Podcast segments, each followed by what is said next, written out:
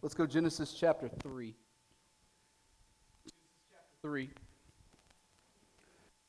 If you don't have a Bible, is that me? Checkity, checkity, check. Check 1, check 2, check 3, check 4, check 5. Chris is one of the best sound people we got, and so if it can be figured out, he'll do it.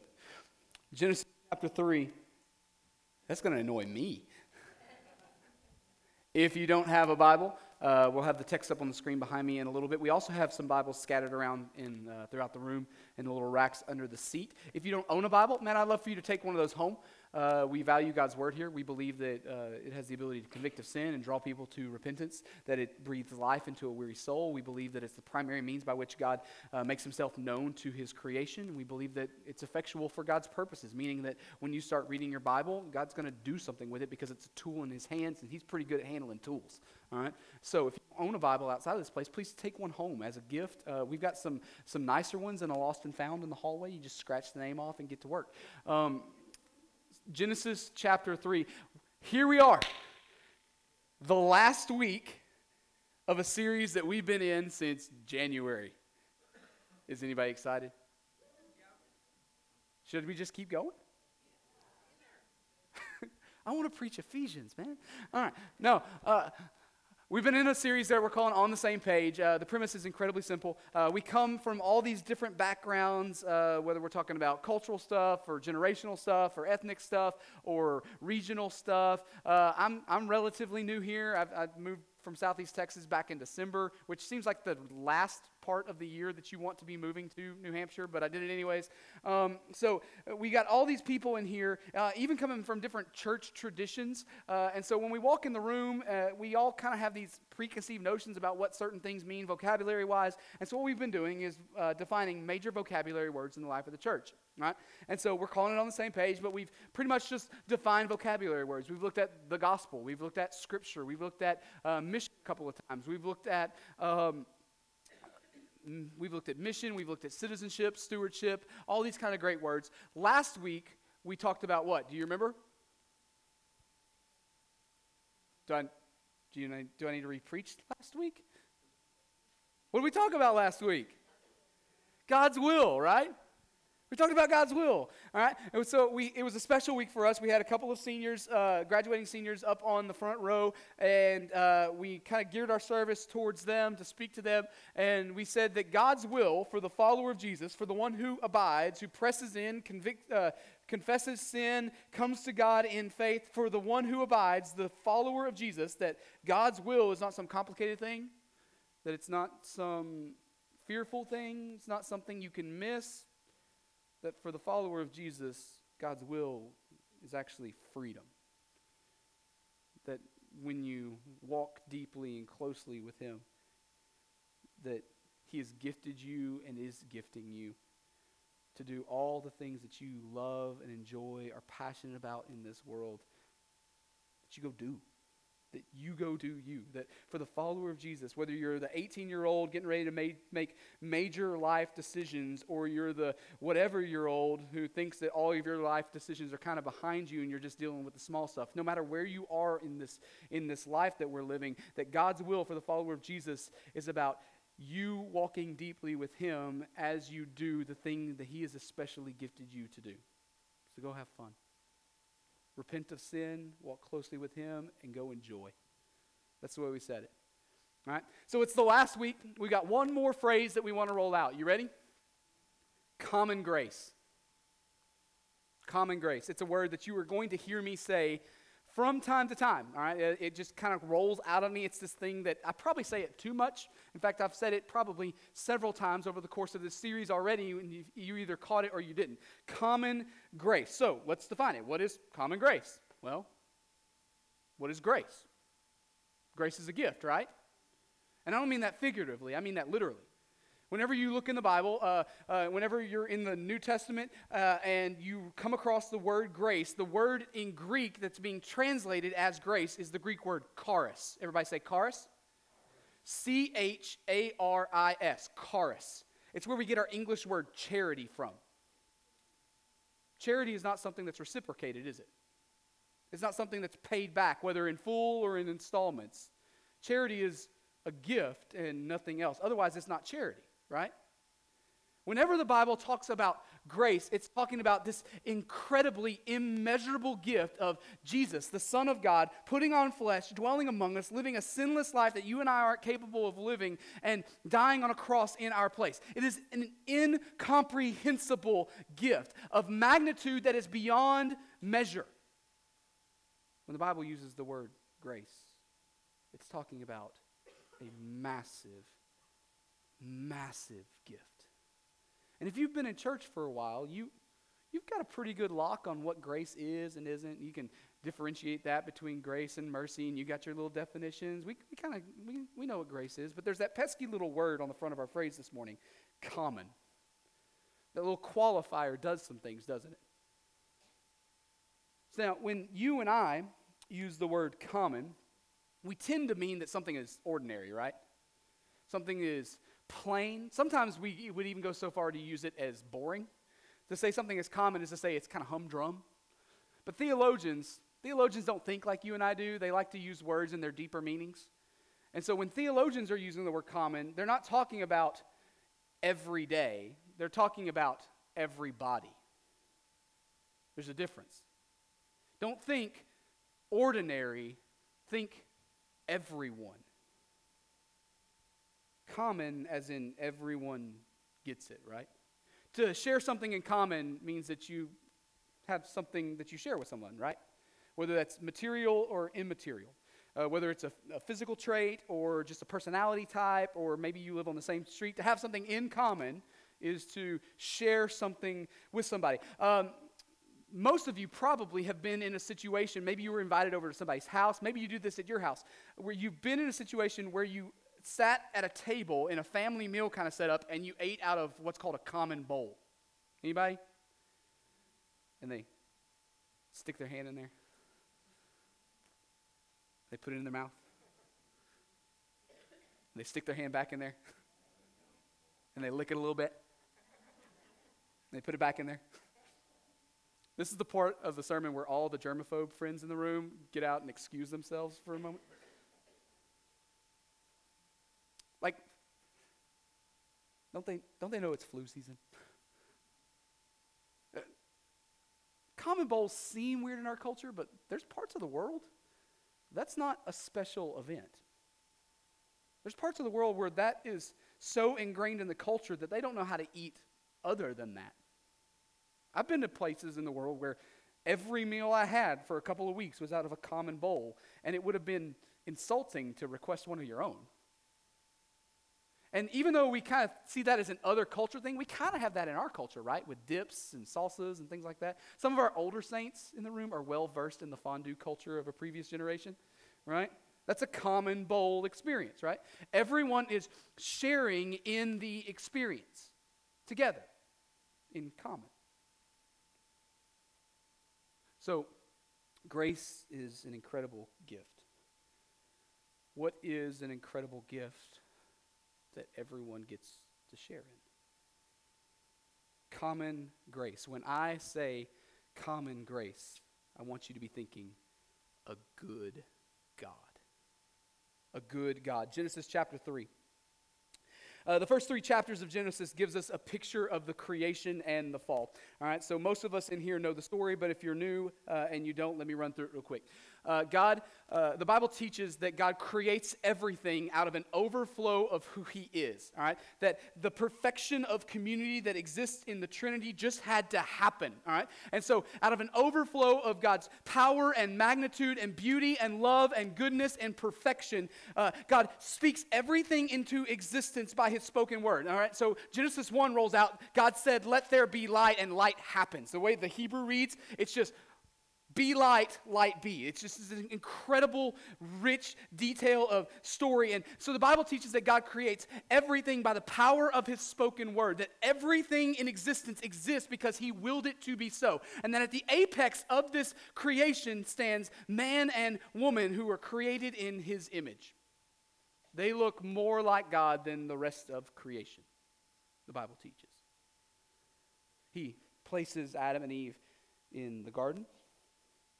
He tells them to work the ground and to keep it, to be fruitful and to multiply. Adam and Eve are walking in perfect rhythm, perfect harmony. The relationships that Adam has are flawless in every way. Between him and God, between him and his spouse, between him and the rest of creation, everything Adam and Eve touches does exactly what they intend for it to do. Is that the world that you live in? It's not the world that I live in either. I'm constantly stumbling over myself, right? Is that how your Tuesday went? Everything that Adam intends to do, sets out to do. Yes, there's work. Yes, there's diligence. But every single thing that Adam touches turns to gold, man. He accomplishes everything he intends. And then chapter 3 happens. We got 2 chapters into the Bible before this is all wrecked. Adam and Eve are given the opportunity to trust God's bigness and trust his goodness, or instead go their own way. And through Adam's disobedience, he rejects God's character and he rejects God's kingship over him. Now you may be asking, well, didn't they just bite some dumb fruit? Yeah. But tied up into that fruit is the reality that God was the one who defined right and wrong. That God was the one who defined what was valuable and worthy of pursuing in the world. And in an instance, they said, nah, I'll chase after joy myself. It's a rejection of his character and a rejection of his lordship. Many of you know how the story rolls out after that, right? God confronts Adam, and what does Adam do? Adam passes off the blame, right? God confronts Eve. What does Eve do? He passes off the blame. God confronts the serpent.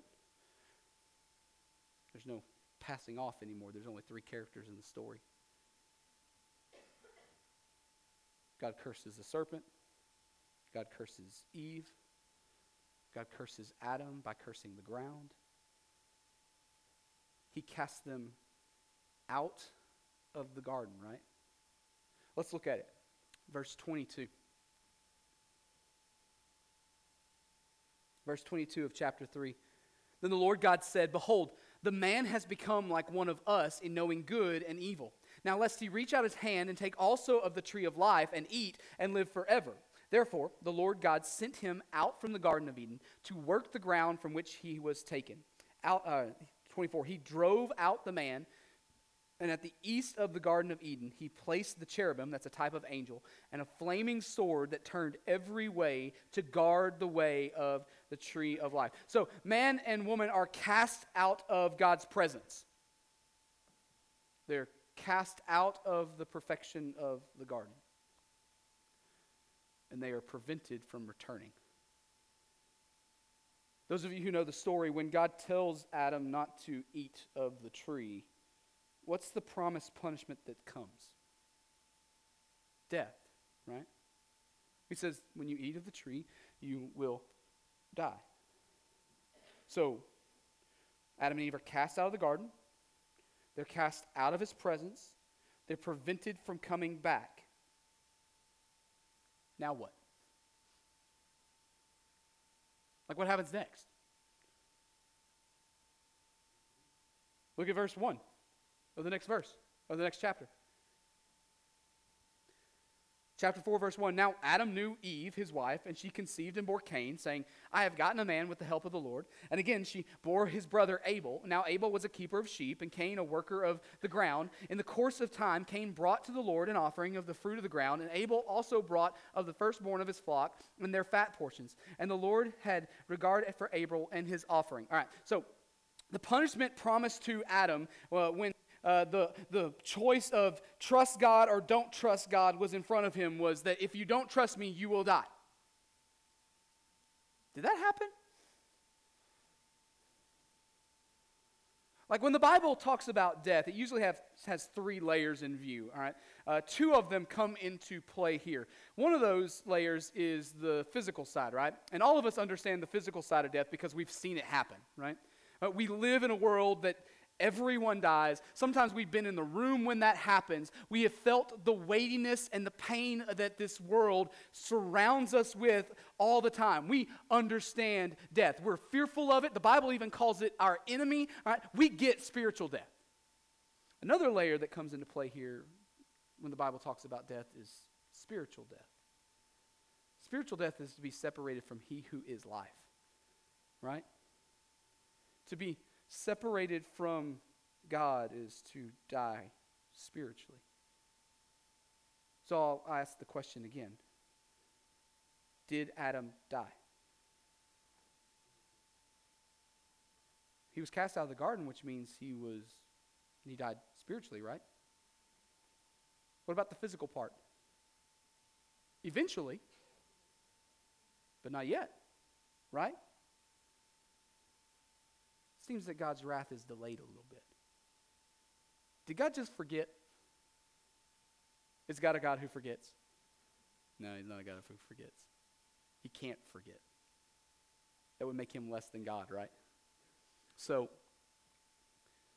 he's cast out of the garden. He dies spiritually. But he doesn't die physically yet. Even though Adam deserves it, that's not what happens. We can add a layer on that, right? The command given to Adam and Eve was to be fruitful and multiply, right? Did that stop after the fall? Very much no. They have two kids, right? Now, there's some debate over whether this happens pre-fall or post-fall. There's a really solid argument for saying it happens pre-fall, but their kids have kids, and their kids have kids, and their kids have kids, right? So this doesn't stop, right? This keeps going. The command to be fruitful and multiply, to fill the earth and subdue it. It's complicated because of the curse. God tells Eve that her pain will be multiplied, but doesn't go away. What about the command to work the ground and to keep it and to be fruitful and like make things better? Does that go away? What do we see Cain and Abel doing? Working the ground and keeping it, right?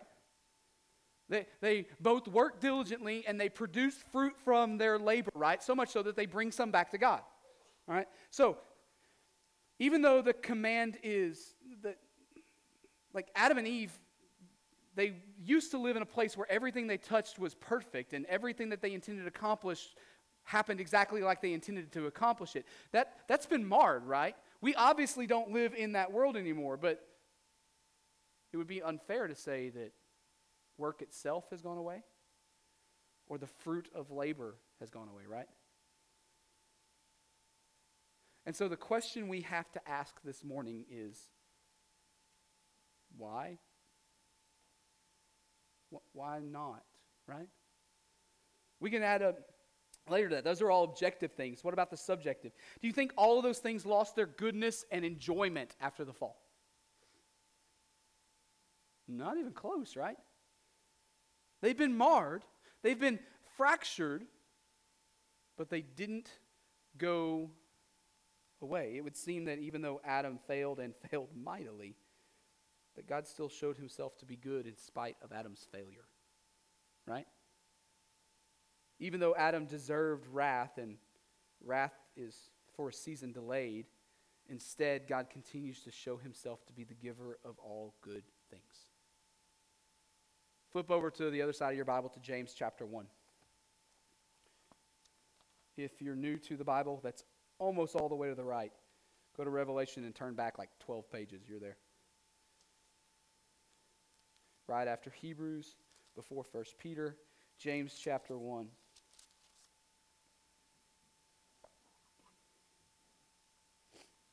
Just look at one verse out of here real quick. James, the half-brother of Jesus, says this. Every good gift and every perfect gift is from above, coming down from the Father of lights, with whom there is no variation or shadow due to change. We're going to believe that's true. So just sit back for a second and take stock. Like every good thing? Like roll over in your head all the things that you enjoy in this world for a second. Every good thing comes from Him. Immaterial and material. Friendship, sunny days, cold brew coffee. Right? Are we on the same page here? The first couple of snowflakes in the winter, only the first couple. Ray LaMontagne music. Perfectly grilled medium rare steak. Air conditioning. The Bible teaches that every good gift comes from Him. I mean, it's Father's Day, right? Where do you think good daddies come from?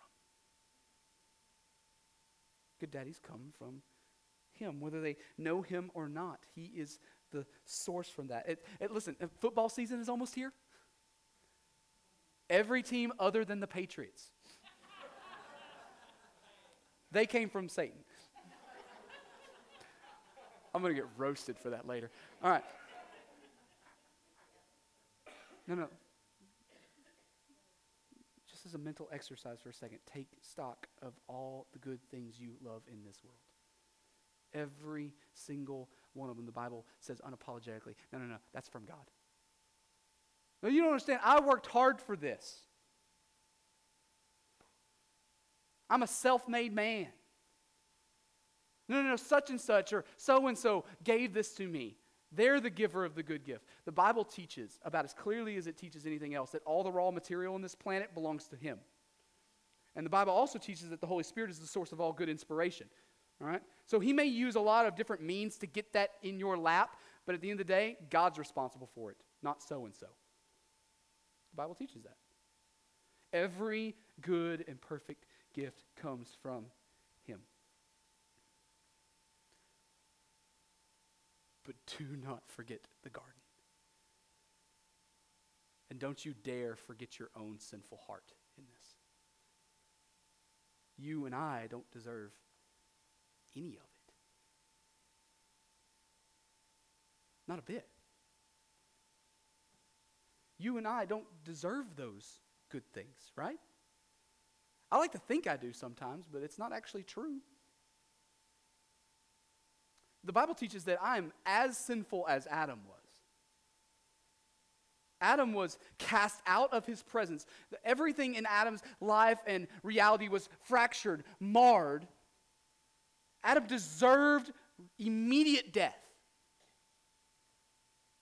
But God delayed and still continued to provide good things. To quote King David in Psalm 51, "Behold, I was brought forth in iniquity, and in my sin did my mother conceive me." I am just as guilty of rejecting God's good character and God's lordship over my heart and life as Adam was on a daily basis. We don't deserve any of God's good gifts. We may prefer the sunshine. We may gripe a little bit at the dreary, rainy day. The Bible teaches that if we're all being fair here, God should just take all of His oxygen and go home. Right? We gripe at the rainy day as if the rainy day is somehow a letdown. God didn't bring His A game today. No, He let you keep breathing. When I say common grace, oh, I want you to be hearing a good God. He continues to bless, continues to give, in spite of the fact that we don't deserve an ounce of it. Another text, Matthew chapter 5. It'll be to your left. First book of the New Testament. It's in a little section of Scripture that we call the Sermon on the Mount. You may have heard of it before. Matthew 5, look at verse 43.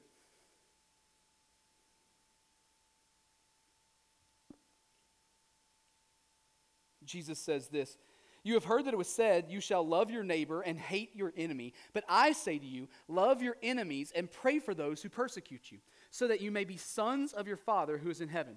For he makes the sun rise on the evil and on the good, and sends rain on the just and on the unjust. For if you love those who love you, what reward do you have? Do not even the tax collectors do the same? 47, if you greet only your brothers, what more are you doing than others? Do not even the Gentiles do the same? Those are both insults, by the way. You, therefore, must be perfect as your heavenly Father is perfect. So Jesus here tells everybody who's listening to him on a hillside. He's got a bunch of religious elites called Pharisees, and he's got a bunch of down and outs that he just kind of collected as he passed by the way. All right, he's got this incredibly diverse crowd of people, some who have it all put together seemingly, and then a bunch of people who very much do not. And he says, listen, love your enemies. That's not easy to do. Anybody else doing that on the weekend? I'm going to spend my free time this week loving my enemies. And then he illustrates that by saying that God sends sunshine and rain on those who don't deserve it. Again, pastoral push. We normally just kind of sift this one off to the side because we put ourselves automatically in the category of just. Oh, hear me. You don't belong in the category of just, and neither do I. Not a one of us belongs in the category of just by our own merit. Not a one of us. He says, God continues to send the rain, continues to send the sunrise. God doesn't simply hold back his righteous wrath, although he does do that. He goes so far as to extend good things towards those who have no business holding them. When I say common grace, I want you to be thinking a good God. Instead of righteously and fairly taking his creation and going home, he instead continues to bless. And this should absolutely dumbfound us if we're being honest, right? Like the one who understands at a core level of who they are and just how desperately they need a Savior. When you finally get that locked down, the fact that you have another day, it ought to floor you. It ought to floor you. Instead of getting what we deserve, we get his gifts. Let's look at one last text, John chapter 3. John chapter 3. Let's look at a gift that is infinitely more valuable than sunshine and rain, and yes, even the air we're currently breathing.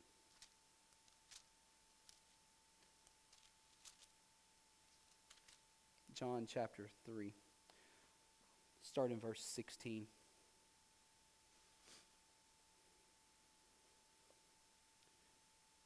For God so loved the world that he gave his only Son, that whoever believes in him should not perish but have what? For God did not send his Son into the world to condemn the world, but in order that the world might be saved through him. Whoever believes in him is not condemned, but whoever does not believe is condemned already, because he has not believed in the name of the only Son of God. Common grace is something that everyone shares, but theologians also have a term called special grace. Special grace ain't so common.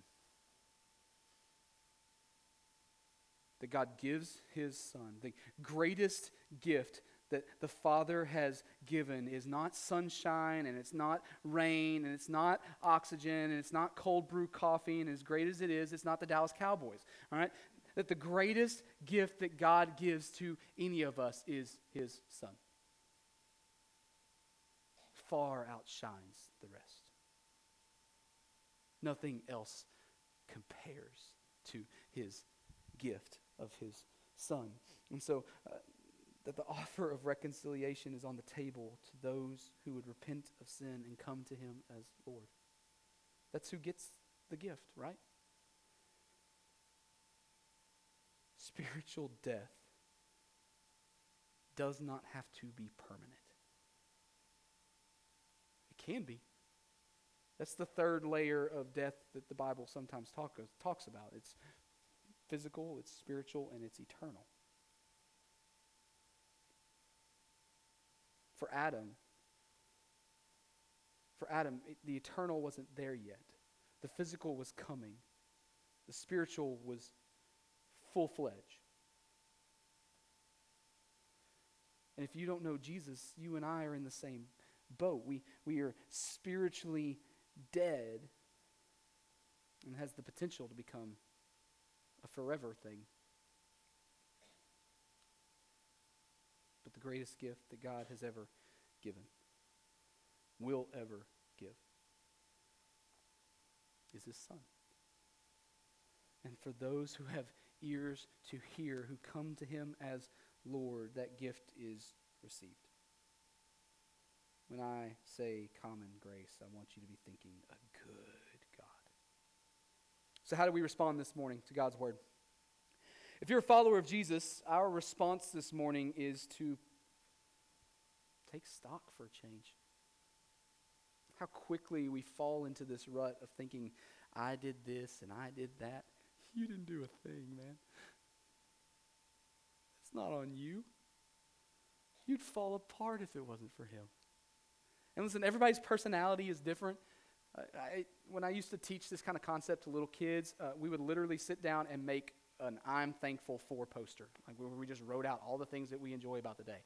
And I would usually put Ray LaMontagne and steaks and the Dallas Cowboys and cold brew coffee on there, right? And they would make their own poster, and I would tell them to take it home, blah, blah, blah, blah. And so if you're the artsy, more poetic type, maybe that's your ball game. I don't know. Maybe you're the type that just needs to take a walk and pay attention for a change, right? Looking with intentionality at the world that God has placed you in. In a second, I'm going to pray, and we're going to sing. It'll be a time for all of us to respond, but maybe that's the moment that you take this incredible gift that God has given us in music. Like you ever really looked at the science of music and waves traveling through the air that mess with membranes in your ears and signals to your head, and all these different pieces come together, whether they're good pieces or not so good pieces, and they form this one whole? Man, music's incredible. And that God would use that as a tool to somehow attribute glory to Him. How does that even work, man?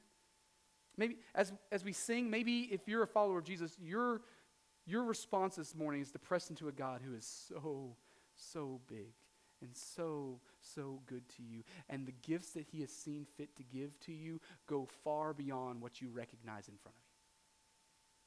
Celebrate His goodness this morning.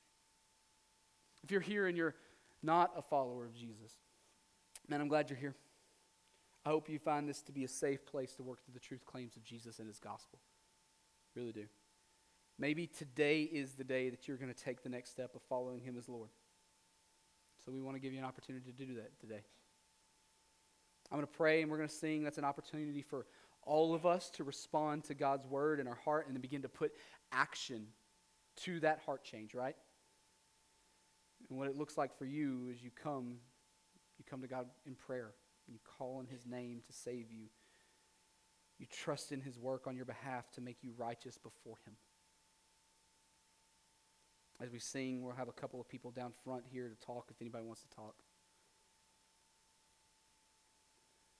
Maybe you're here today and for the very first time you say, yeah, I want in on this. I want to follow Him. I want what He is offering, not just the meager gifts. Come meet the giver who is infinitely more valuable than his dumb little gifts. Let's pray. Father God, you are good to us. You bless and bless and bless. You have patience and restraint. Even though we deserve wrath, you give us opportunity to repent. Even though our sinfulness doesn't deserve your presence or your things, you still give us both, and I am dumbfounded by all of that.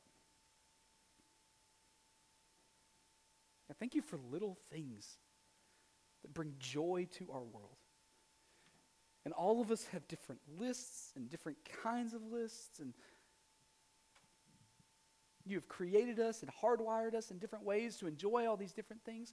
I can't keep up with how big a God you are. But I love that I can't. And I love that you are constantly inspiring and bringing new things to us. Your gifts are lovely, but you are far lovelier still. So for those this morning who need to press into you, would you make yourself known? For those this morning who have never met you, would you reveal yourself to them? And that by meeting you, all the other gifts fade into the background. So in your name we pray. Amen.